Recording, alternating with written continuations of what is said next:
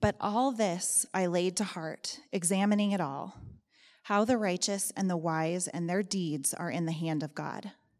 Whether it is love or hate, man does not know. Both are before him. It's the same for all, since the same event happens to the righteous and the wicked, to the good and the evil, to the clean and the unclean, to him who sacrifices and him who does not sacrifice. As the good one is, so is the sinner and he who swears is as he who shuns an oath. This is an evil in all that is done under the sun, that the same event happens to all. Also, the hearts of the children of man are full of evil, and madness is in their hearts while they live, and after that they go to the dead. But he who is joined with all the living has hope, for a living dog is better than a dead lion. For the living know that they will die, but the dead know nothing, and they have no more reward, for the memory of them is forgotten. Their love and their hate and their envy have already perished, and forever they have no more share in all that is done under the sun. Go, eat your bread with joy, and drink your wine with a merry heart, for God has already approved what you do. Let your garments be always white, let not oil be lacking on your head Enjoy life with the wife whom you love all the days of your vain life that he has given you under the sun, because that is your portion in life and in your toil at which you toil under the sun. Whatever your hand finds to do, do it with all your might. For there is no work or thought or knowledge or wisdom in Sheol to which you are going. Again, I saw that under the sun, the race is not to the swift, nor the battle to the strong, nor bread to the wise, nor riches to the intelligent, nor favor to those with knowledge, but time and chance happen to them all. For man does not know his time. Like fish that are taken in an evil net, and like birds that are caught in a snare, so the children of man are snared at an evil time when it suddenly falls upon them. Thank you, Ange. Well, uh, good evening, guys. I had to actually rehearse saying that. If you think I'm lying, it's pathetic. I actually did. Re- good evening. It's weird to see you in the evening time like this, but it's so good to be together. I know um, facilities might change and addresses might change, uh, but I always have to keep in mind, and we all do, that our God never changes. And so that we worship the same God tonight that we do in Phonics or Dexter or wherever we are. And so there's a great comfort in just thinking about that. And I also do want to say, too, uh, just a huge thank you to Mountain View uh, for hosting us. They've been really generous and hospitable uh, for us to be here tonight. So I want to thank Tom Santanillis and all their staff. They've just been incredibly helpful and thankful. And so could we just thank them by giving them a applause? Seriously. They've gone above and beyond in helping us out today, and so we're just so thankful for them. Um, but man, this, this, this evening we're in Ecclesiastes chapter 9, and our passage, it has a message for us. Um, let's just be honest that we don't really like to talk about. Uh, we avoid the subject, honestly, as best we can. And so uh, it's, it's pretty clear from what Anne just read that our passage is speaking about death. It's talking about death. Um, even when we use the word died or death. We, we try to avoid it at all costs, don't we? I mean, I think about how um, often we just say things like, so and so is no longer with us, or we say things like, they passed on or they passed away. And now we even live in a day and age where, when it comes to a funeral or memorial service, we even call those things celebration of life services. Uh, we, we don't even like to call them what they are. So we avoid the conversation and we even avoid the word. Um, and the irony about that, though, is that death is the one thing that all of us have in common. It's the one thing that all of us have in common. And if you think about it, we always gravitate towards talking about things that we have in common with other people, don't we? That's why you might try to have a conversation with somebody and you're like, man, we have nothing in common. And so those conversations feel difficult, right? You run out of things to talk about. And there's other times where uh, you can talk for hours and hours with somebody because you share so many things in common with them. So, in one sense, you would think that us talking about death would be something that we always talk about because of our commonality in it. So, why is it not more common to talk about it?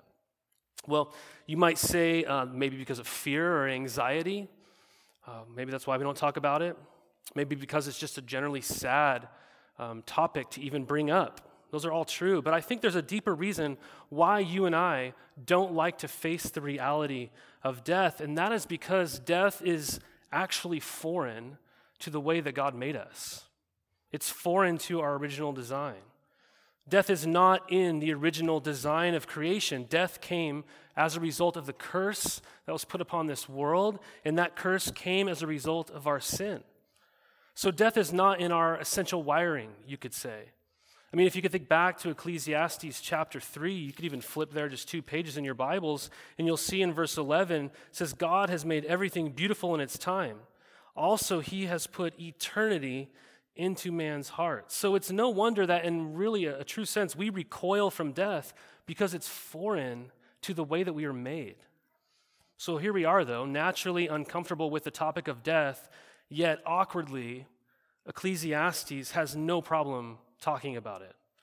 Ecclesiastes is not afraid to talk about death, not because it likes to be depressing, not because the author is a fatalistic author or anything. Ecclesiastes is not afraid to talk about death because it knows that death uh, it knows. It, it's not afraid to talk about death because it knows that there is more than just life here under the sun. It knows that. I mean, if you're just joining us, we've been in the book of Ecclesiastes since the beginning of the year, and we've been following this person named the teacher, vaguely named. We probably assume he was Solomon, and he has explored all of life under the sun. Life as you and I see it and know it, life in the here and now. And uh, he's talked about the different things that we experience as he sets aside God in these different moments. And he's asking this question Is there lasting gain? Is there significance to be found in this world? And everything he's encountered so far, he's equated to vapor or smoke. We've talked about it like that thing that on a cold day you walk out in the morning and you go with your breath and you can see it, but then it's quickly gone like that. He says our life is like that whether it's work or our wealth or pleasure or knowledge or other dreams, they all disappoint us. They don't last and they don't satisfy. That's what we've seen.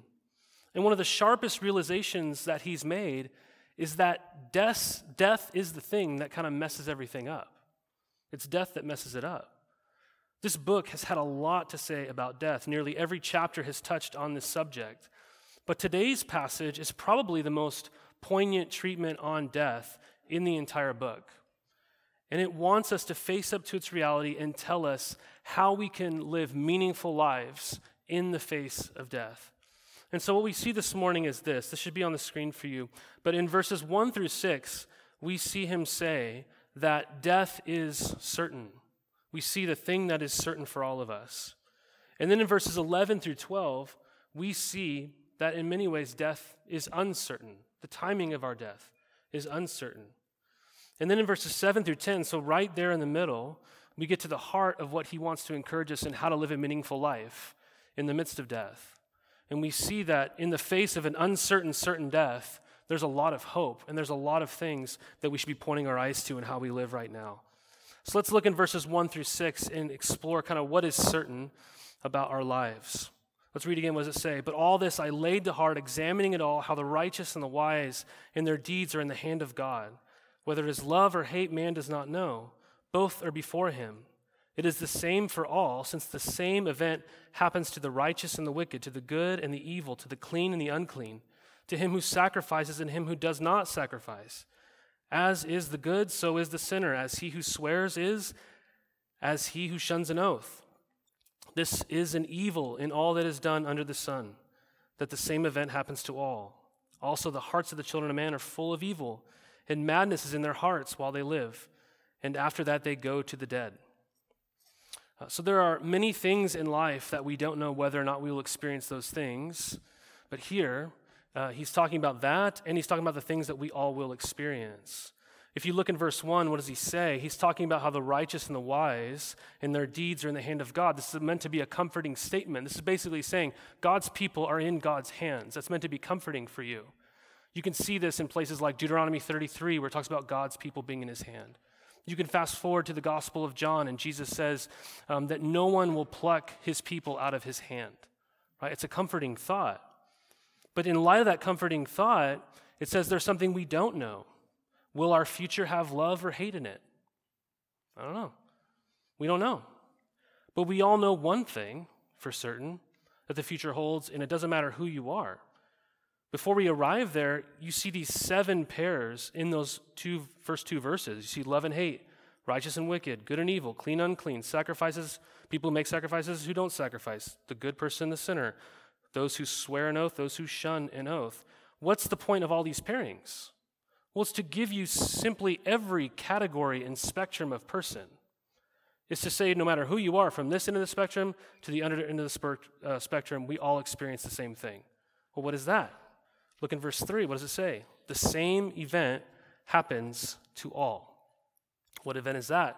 If you look at the end of verse 3, it's very straightforward. After we live, we go to the dead. So, regardless of whether you do what is right and whether you do what is wrong, whether you love or hate, whether you be categorized as a good or an evil person, whether you are clean or unclean, whether you keep your promises or you avoid them, death is still hanging out at your door because ultimately, verse 3 reminds us that all of us have contributed to the problem.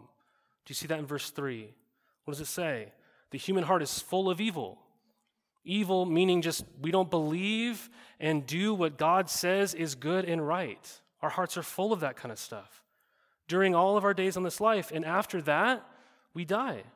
This is the story of human life under the sun, and that sun is going to eventually set on every single one of us. Verse 3 even calls our death what? What does it say? Our death is an evil. It calls it evil. Evil has this sense of misery here. It's not like a, moral thing that he's talking about, but a miserable thing.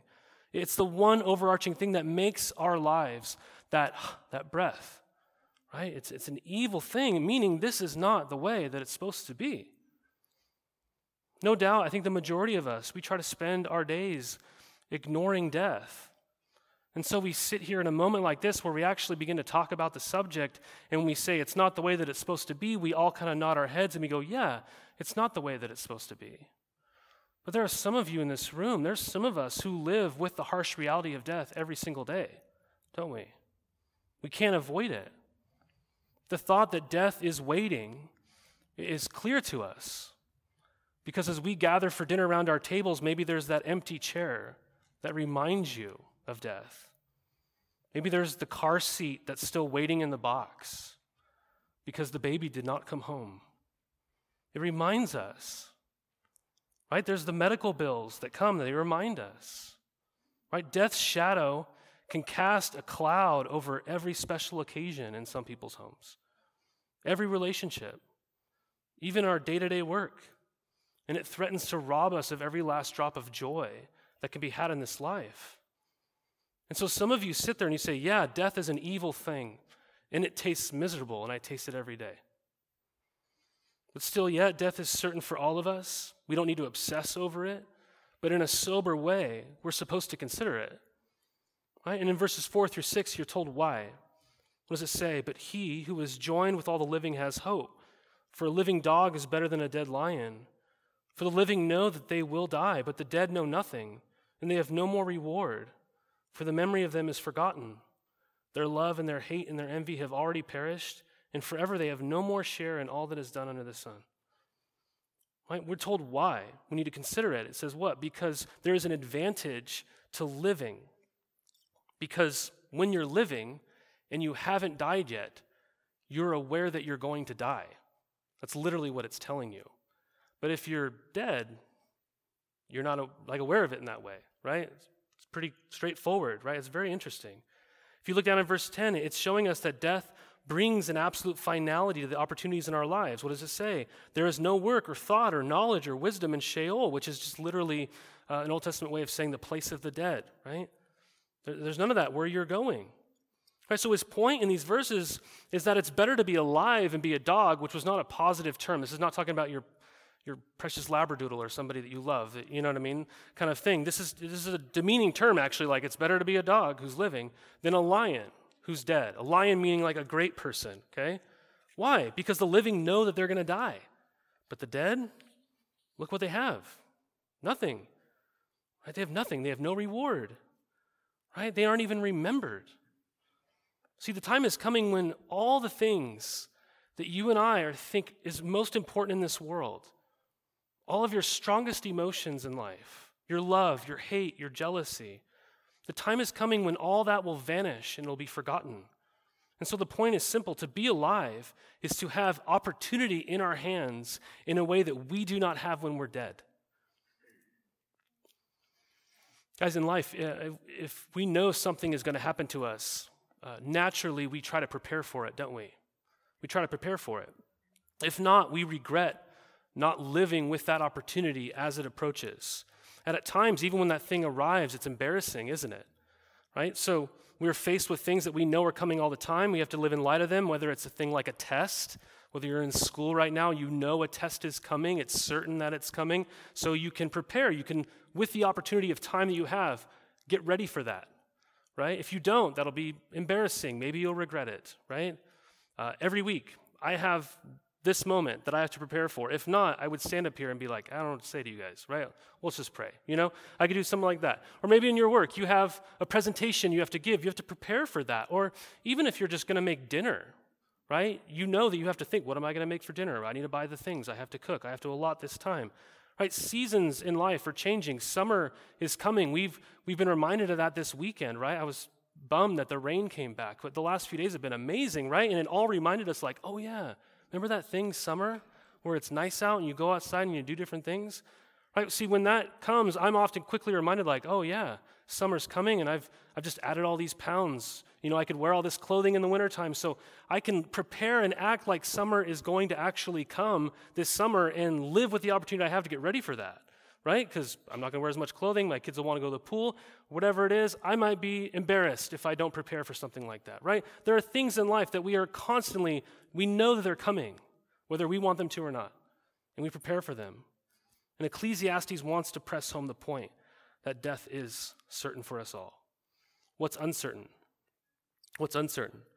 Look at verse 11. Again, I saw that under the sun, the race is not to the swift, nor the battle to the strong, nor bread to the wise, nor riches to the intelligent, nor favor to those with knowledge, but time and chance happen to them all. For man does not know his time. Like fish that are taken in an evil net, and like birds that are caught in a snare, so the children of man are snared in an evil time when it suddenly falls upon them. So we have the opposite extreme here. Uh, we tend to live as if the one thing that is certain for all of us isn't going to happen.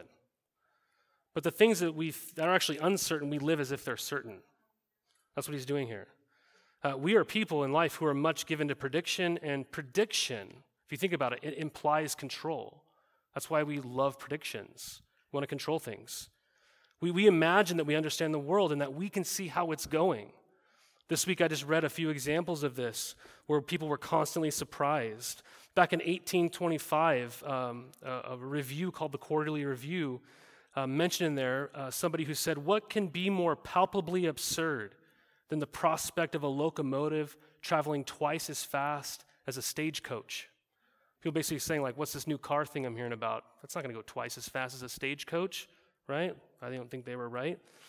Right, seven years before the introduction of an anesthesia in 1846, there was a French surgeon who said the abolishment of pain in surgery is impossible to achieve. I'm glad he's wrong, right? Eight years before the first ever successful operation for stomach cancer in 1881, there was a British surgeon who says the abdomen, the chest, and the brain, those things can never be operated on. They can't be opened. He was wrong. The IBM chairman, Thomas Watson, predicted in 1943 that a world market for computers would only be about five. Only five computers in the whole world market, right? You have one in your pocket right now, okay? A British astronomer said in 1956 that space travel is utter nonsense right? Now you're going to go on vacation there someday, maybe. I don't know. Right? All these people were really smart and they were really wrong, right? Life is unpredictable. It doesn't always go the way that we think it will. In verse 11 through 12, we're pointing this out. It's saying, yeah, of course, maybe nine times out of 10, the race is to the swift and the battle is to the strong. Right? Nine times out of 10, the sensible person usually does know how to balance the budget, so there's food on the table. Right? The brilliant normally do get the best paid jobs, and the well educated typically get the breaks, but not always. Why? For time and chance happen to them all. That's what it says in verse 11.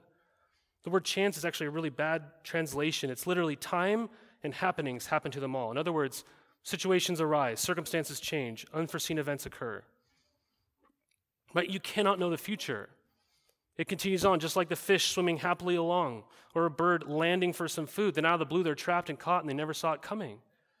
Right? It's exactly the same way. You and I, men and women, often have their lives turned upside down by a disaster that we never saw coming, in which we always thought if it ever did happen, it would happen to somebody else. It wouldn't happen to me. This unpredictability touches close to home and honestly starts at a really young age. I mean, I, I love asking my kids what they want to be when they grow up. Uh, my three year old daughter right now says that she wants to grow up and be a princess. You know, I don't have the heart to tell her it's not going to happen because we're not royalty, and I don't know many royals that are looking for wives here in Gresham. So, um, but you know, uh, I'm not going to break you know for that bad news or something. Okay, but as my kids age, right, their vocational dreams become more realistic. So my son wants to be a writer, my my daughter a teacher, and Gus most recently said he wants to be a pastor. Right, so we'll see how that goes. But um, as our vocational dreams change, what matters to us changes as well. Right? We want a spouse, we want children, we want a house, maybe in a certain part of town with a, a big dining room where we can welcome everybody in, right, to laugh and eat together. We simply might want to grow old and happy with somebody else. We want to have grandchildren, maybe. Right? Ecclesiastes says maybe you'll do all those things. Maybe you won't. Right? Maybe you won't make it to the end of the week. Maybe you'll get that job. Maybe you won't. Maybe you'll get married and have kids. Maybe you won't. This unpredictability, it's so hard for us, isn't it? I mean, so much so that we will even try and control our lives to an extent where we try to use God in the process. But true faith is not about control. True faith is not about trying to manipulate God so that he will do as we wish. That's just called idolatry. That's not faith. Can you see what God's word is saying to you here in these verses? It's saying, put your faith in something else that is not under the sun. Right? Because one event under the sun might change all of your plans. And often you don't even know what you want. For man does not know his time. I mean, this preacher honestly sounds a lot like the writer of James in the New Testament. This should be on the screen for you. James says, Listen, you who say today or tomorrow we'll go to this or that city, spend a year there, carry on in business, and make money. Why, you don't even know what will happen tomorrow. What's your life? You're a mist. There's that same word, right? You're here for a little while, then it's gone. Instead, you ought to say, if the Lord wills, we will live and do this or that. The great Yoda, right? In the greatest Star Wars movie, Empire Strikes Back, this will be on the screen said this to Luke Skywalker. All his life, he's looked away to the future, the horizon, never his mind on where he was. Right? He was probably reading Ecclesiastes and James, I imagine. Yoda, he had a Bible and wherever he was. Guys, these verses are the book of Ecclesiastes in a nutshell. These are, this is Ecclesiastes in a nutshell. It reveals the heart of the purpose of this book. This book is written in part to smash into tiny pieces our idea that we can be like God.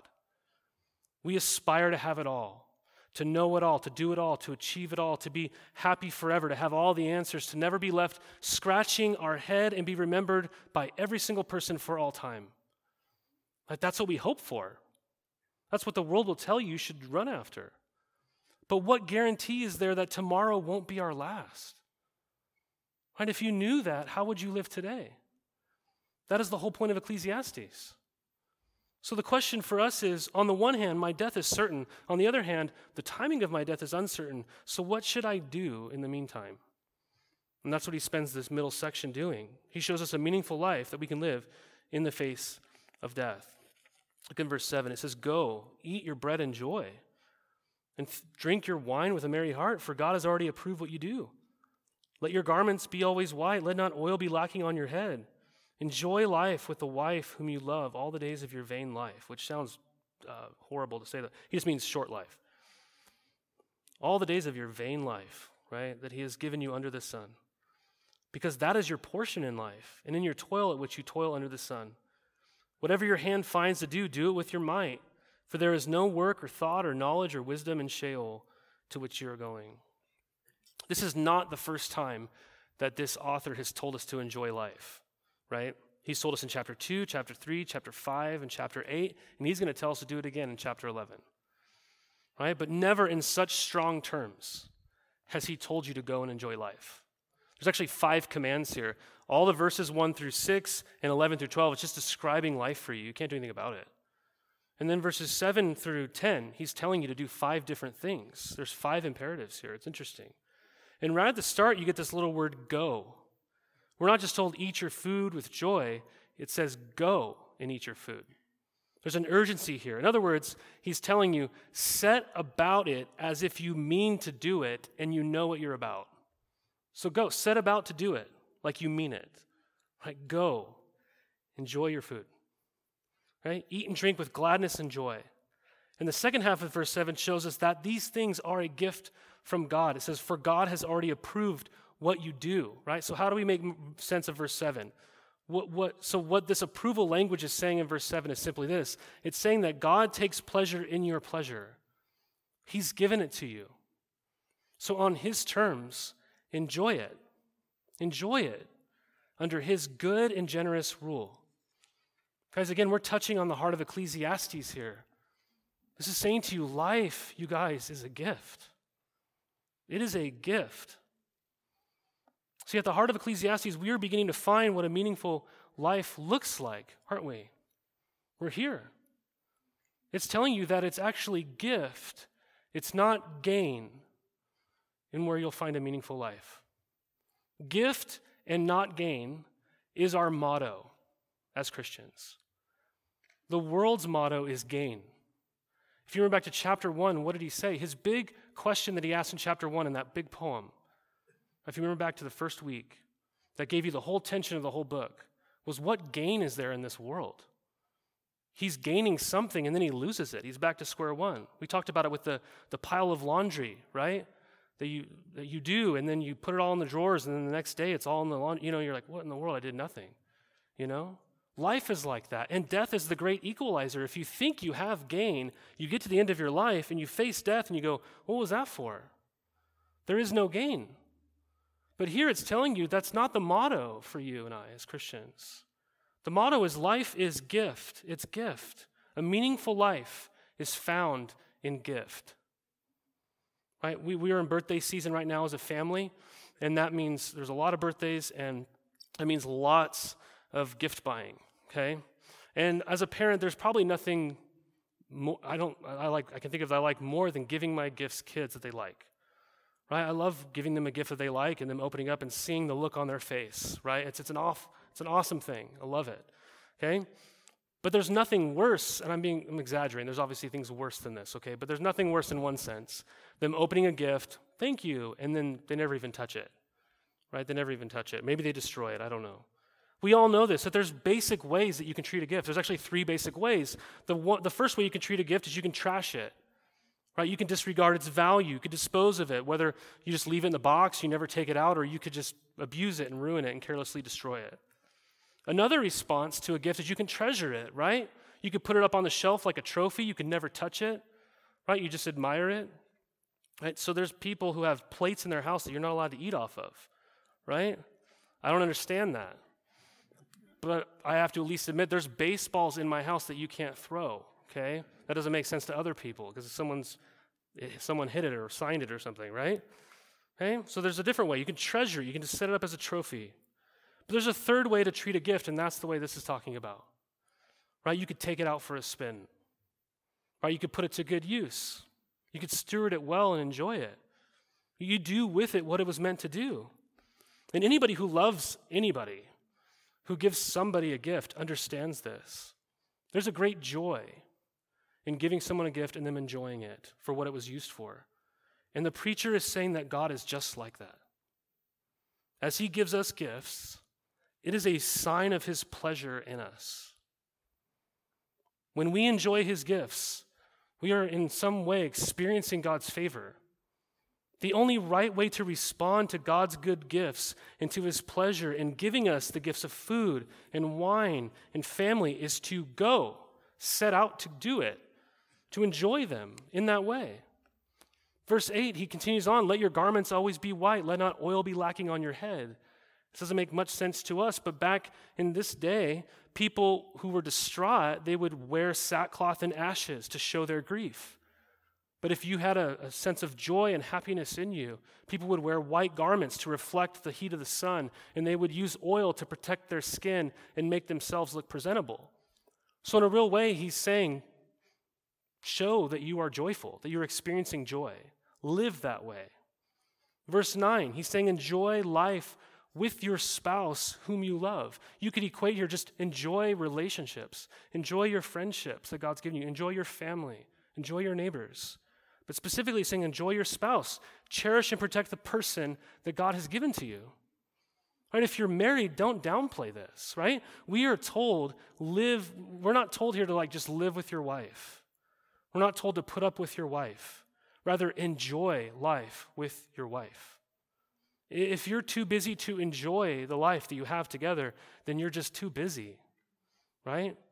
If you do not enjoy each other, then it is likely that you're simply taking what you can from each other in order to pursue other goals and ambitions that are never going to give you the gain that you're looking for. Right? You may use each other to gain something that'll turn out to be gain in some way, but you're going to lose, each other in the process. A spouse here in this way, or relationships in general, they are a gift from God. Verse 10 in this verse is pointing you back to verse 1. Says, as we consider our life in the good providential hand of God, we then look down to our own hands and we are told what? What does it say? Whatever your hand finds to do, do it with all your might.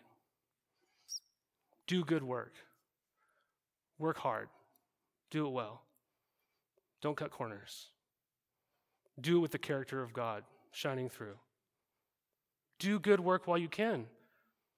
New Testament say, do your work unto the Lord, right? Do things that reflect Him.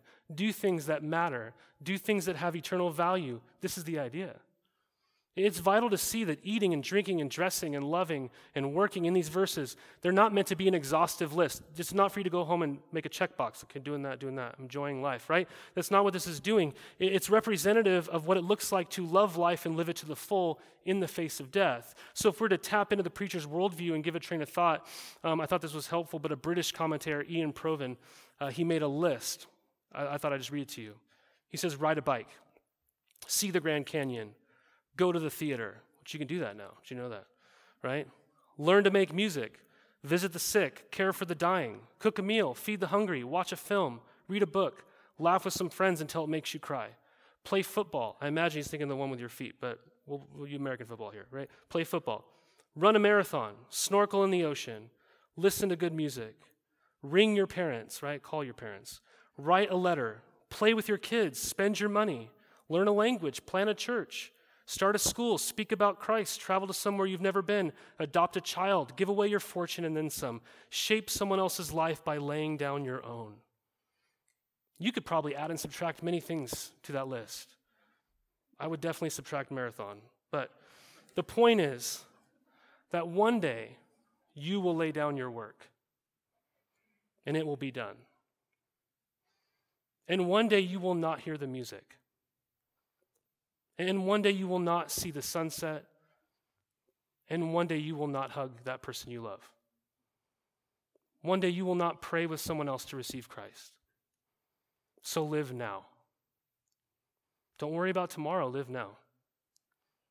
Enjoy the gifts of God now. Do good work now. Don't wait, go as if you intend to do it.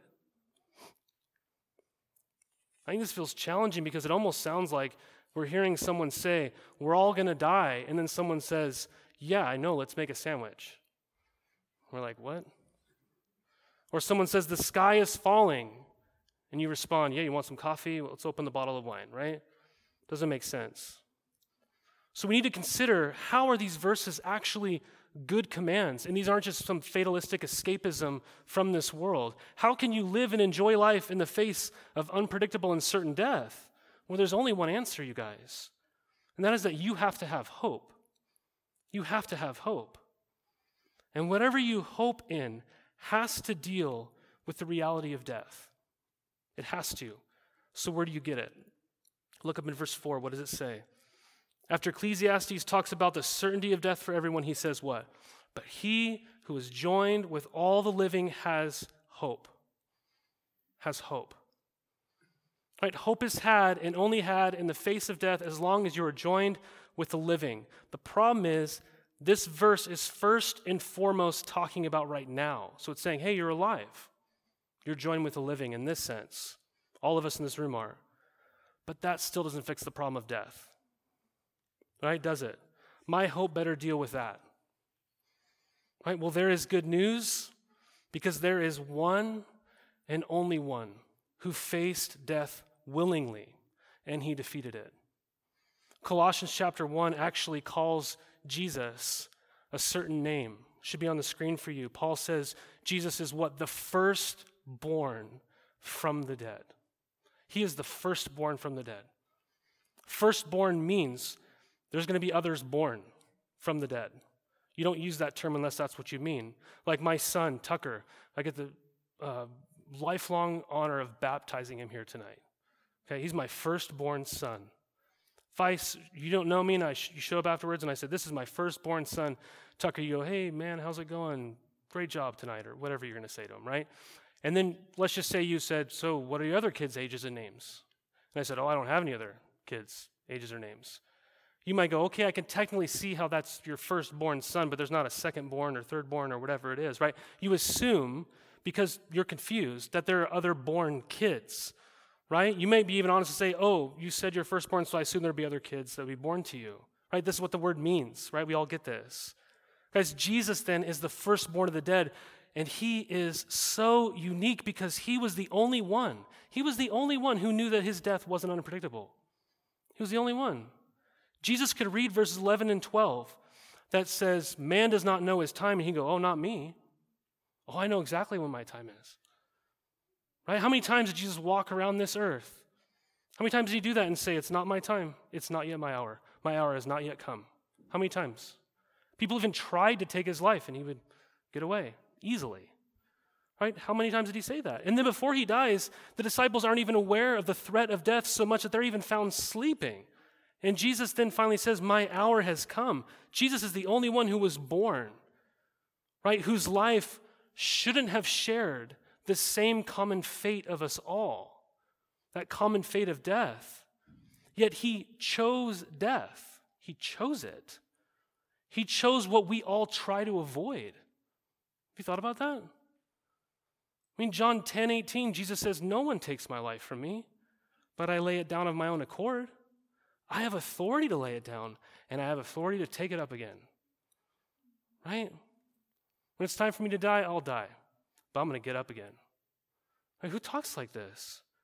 My friends, Jesus chose to lay his life down for all of those who would receive him. And by receiving him, John's gospel says, you would have life in his name. So there is one, and there is only one that forever lives. He lives right now. Jesus is alive. We don't worship a dead God, he is alive. And you can join your life to him today in faith to the extent that you know that even though you face death and it's certain, and even though you don't know when it's actually going to come, you know that you are joined with the living one, and therefore death has lost its power over you. Do you believe that? I love the story. I mean, it's a heartbreaking story, but the story of a husband whose wife died, and he was left to raise two daughters, two little girls.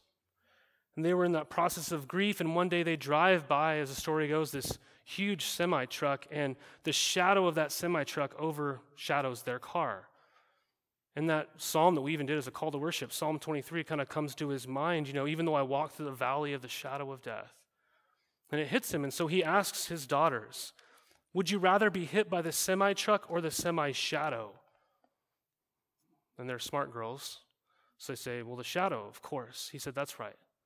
That's right. And that's what happened to mom. Because she was joined with the living Jesus. But Jesus was hit by the actual semi truck of death because of our sins, so that anyone who believes in him would only experience the shadow of it. Guys, Jesus is described as the lion of Judah. C.S. Lewis calls him Aslan, who was slain, though. You look at verse 4 he who's joined with the living has hope, for a living dog is better than a dead lion. He was the real dead lion. but he chose it. Right? He tasted death so that we could be joined with him and truly start living tonight. One pastor said this week if I die tomorrow, I'll be with Jesus. Right? That's the Christian's story. If I die tomorrow, I'll be with Jesus.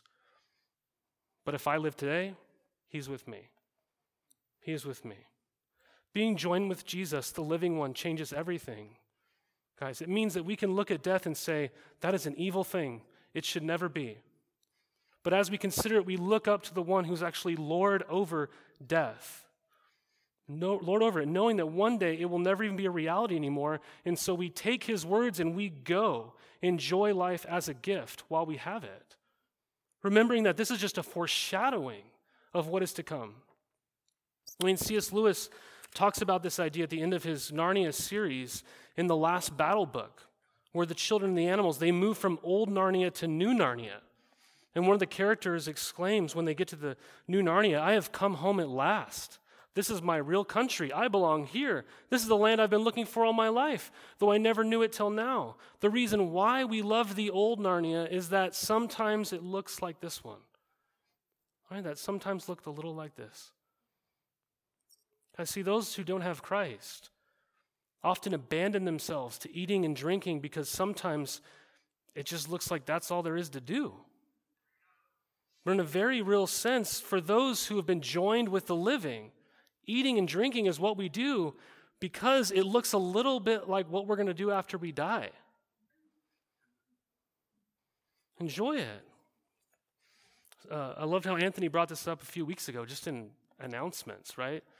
We talked about the idea of samples, right? I mean, I love samples. You know, when you remember going to a cafe and they'd bring around samples and give you a scone or something like that? Or you go to Costco and they give you all the samples.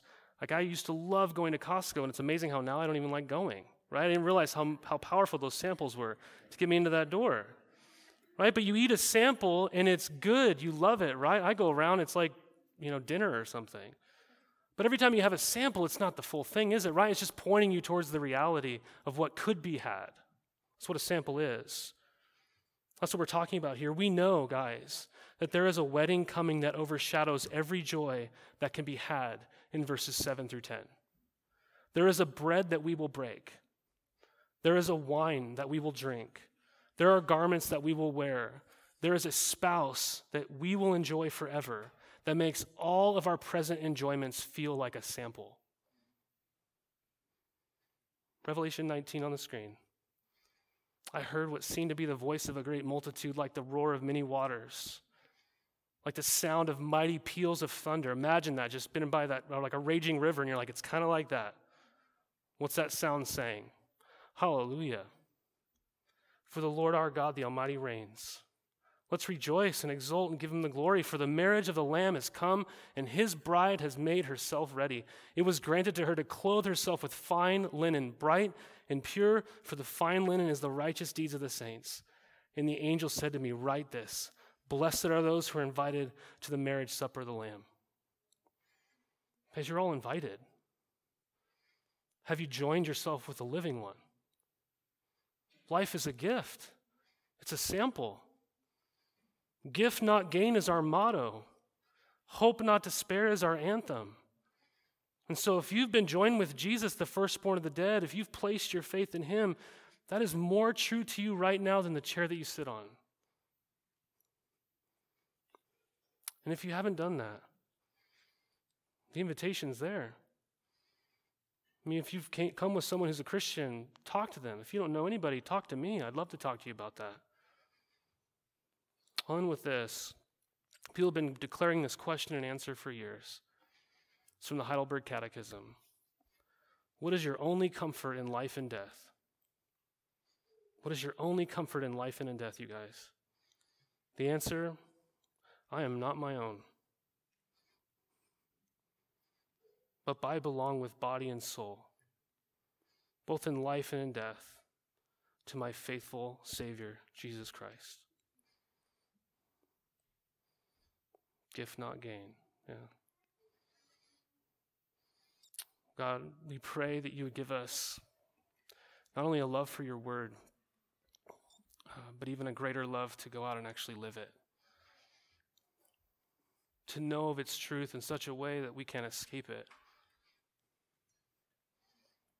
And so, God, we just pray that you would speak words of life to us as we think about hard and sorrowful realities of death. God, help us to see the forever hope that will never be stolen from those who put their trust in you. So, Jesus, we look to you, the one who chose death in our place, and we worship you tonight. I pray these things in Christ's name. Amen.